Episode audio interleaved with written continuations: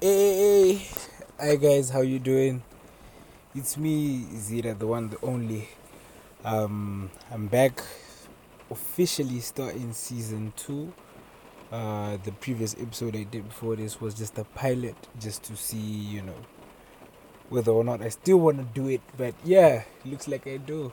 Looks like there's some things I need to speak on, and it also seems like there's other people who want to hear what I have to speak on. So it's raining right now, and I'm recording an episode in the rain, which is kinda, it has, I don't know, a sense of, you know, melancholy to it. But hey guys, it's been a while. I missed you all. A lot has been going on. I can't even begin to tell you.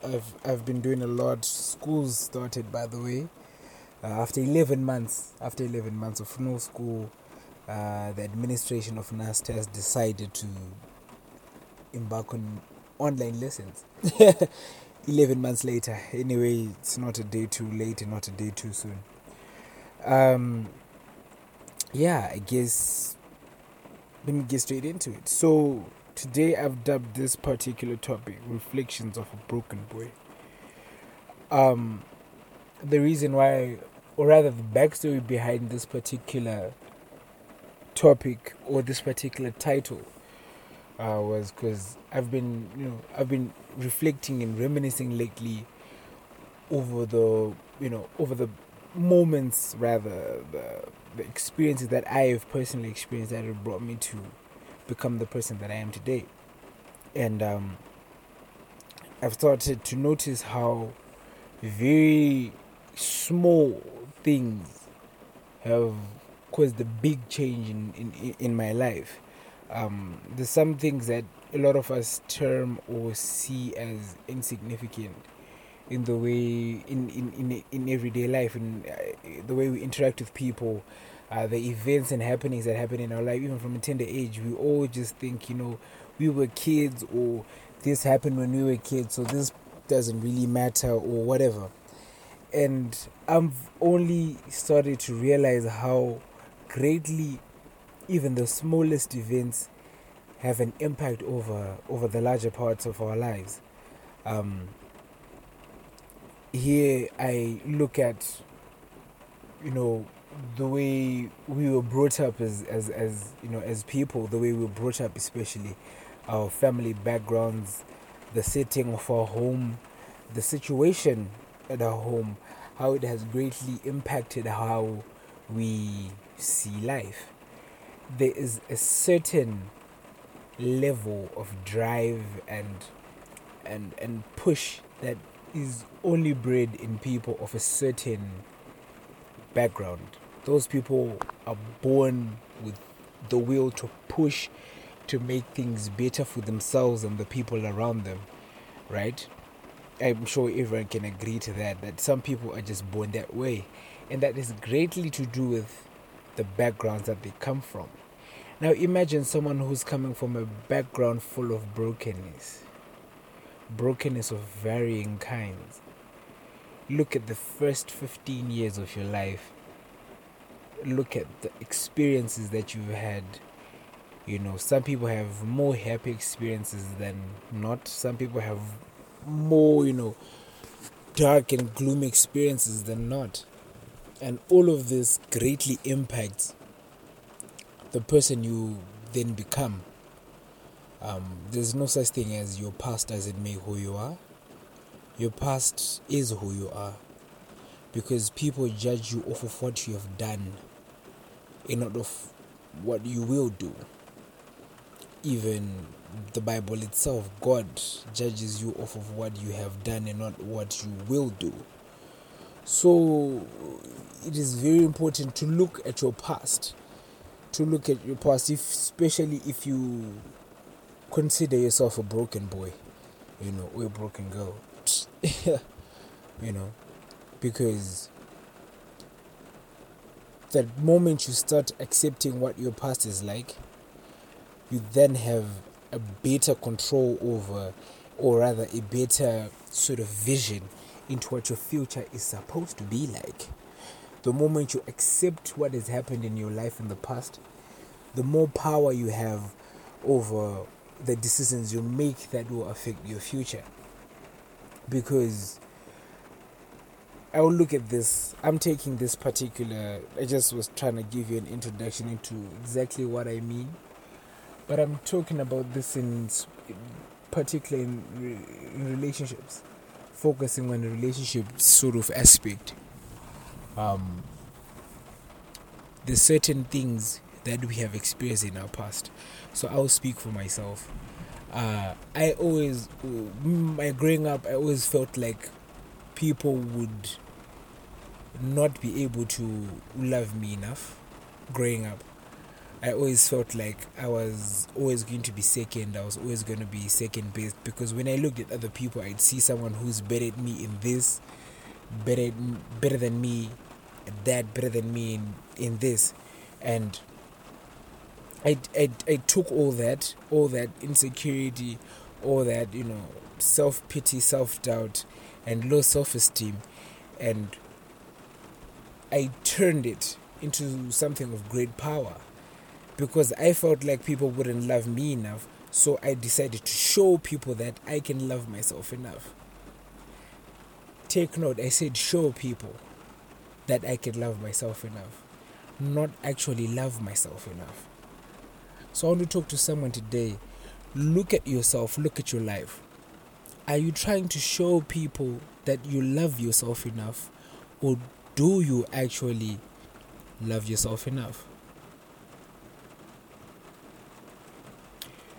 This is the thing. The thing is, when you live to show people that you are this type of way so that they treat you in another type of way, you tend to act out of character. You tend to, act out of what is you, you know. So my desire and craving of being loved broke me. It broke me, and it made me build from the broken pieces a different type of person that was not me. So when people interacted with me, they'd say, Zira is a very confident person. Zira is a very A, B, C, D, E, F, G person. But that was based upon an insecurity, you know. So the strengths that you build based off of insecurities will also then turn into weaknesses. Because when I started showing the people that I wanted to love me, that I loved myself, without actually loving myself, the people that then loved me didn't love me for me. They loved me for what I showed them. So this is why I found myself getting into these, you know, I don't really want to call them relationships, because, you know, teenage things, but let me use that word for lack of a better term, into these teenage relationships and teenage flings. And because I'd invest so much into showing this person that I loved myself, for them to love me, and also to love them more than I could love myself, to love them, giving them a level of attention, affection, care that I wanted, by giving them that, and them then falling for what was not me, would then lead into a relationship that would last, or a thing that would last for, I don't know, X number of days, X number of months. And this always had the problem that, because I had put so much into being this particular person for this person, and it didn't work, I would then look back at myself and say, what is wrong with me? You know, I've done everything that I can to make this person love me. I've done everything that I can to make this person love me, but they still didn't love me enough to go through it to the end, and that will break me. So the cycle of this brokenness goes from one relationship to the next. So if you are like me and have been around the block a few times, you carry this brokenness from this relationship to the next relationship, to the next relationship, to the next relationship.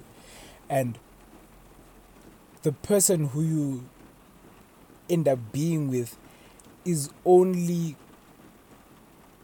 suffering from the insecurities and the damage and the pain and the toxicity and the hurt that you have experienced through the brokenness of the other 10 relationships, and they don't know, they don't understand that you were not born this way.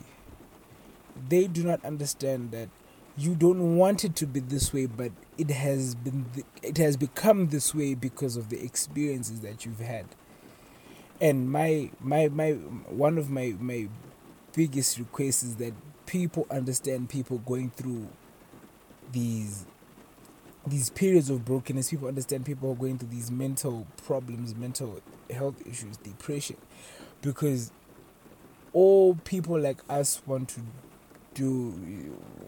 from other people is just to be loved. Because we are broken, because we are insecure beyond measure, we just want to feel insecure.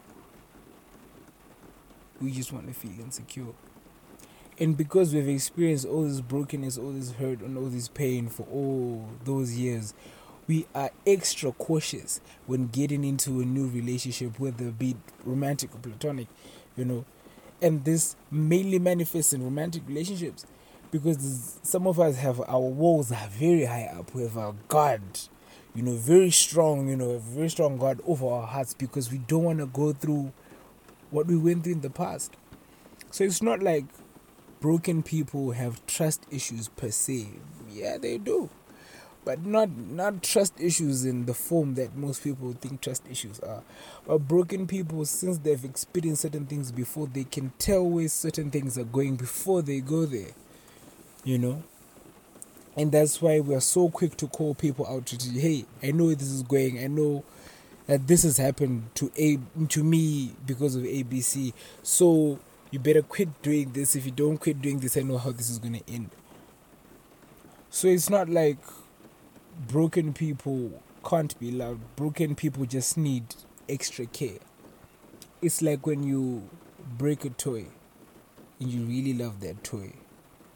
Or when you get a broken toy but you get all the pieces back. But you really, really love this toy. You will take your time and mend it properly so that you can love it properly. So for those of you who are out there loving broken boys, loving broken people, my message to you today is take time. The same goes for the broken person. Take your time. Don't rush into a relationship. Take time to find yourself. Take time to heal. Take time to get to know the broken parts of yourself, and take time to fix them yourself.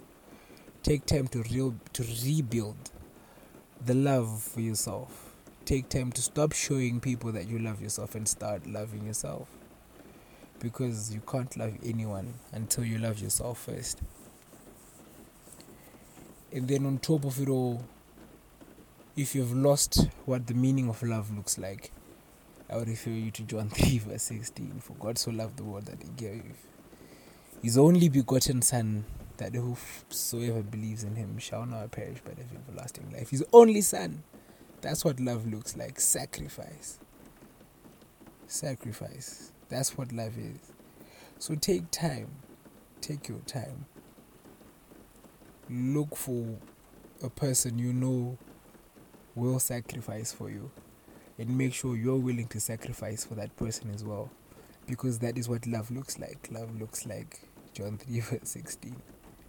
You might be atheist, Muslim, or whichever religion you subscribe to, but love looks like sacrifice. So until you're ready to sacrifice, so take time to heal yourself. Take time to love yourself. Anyway, for your first episode, I didn't think that was too bad. Thank you guys for listening. Those who are watching, I don't even know. Hey, I've also got shoes I'm selling, guys.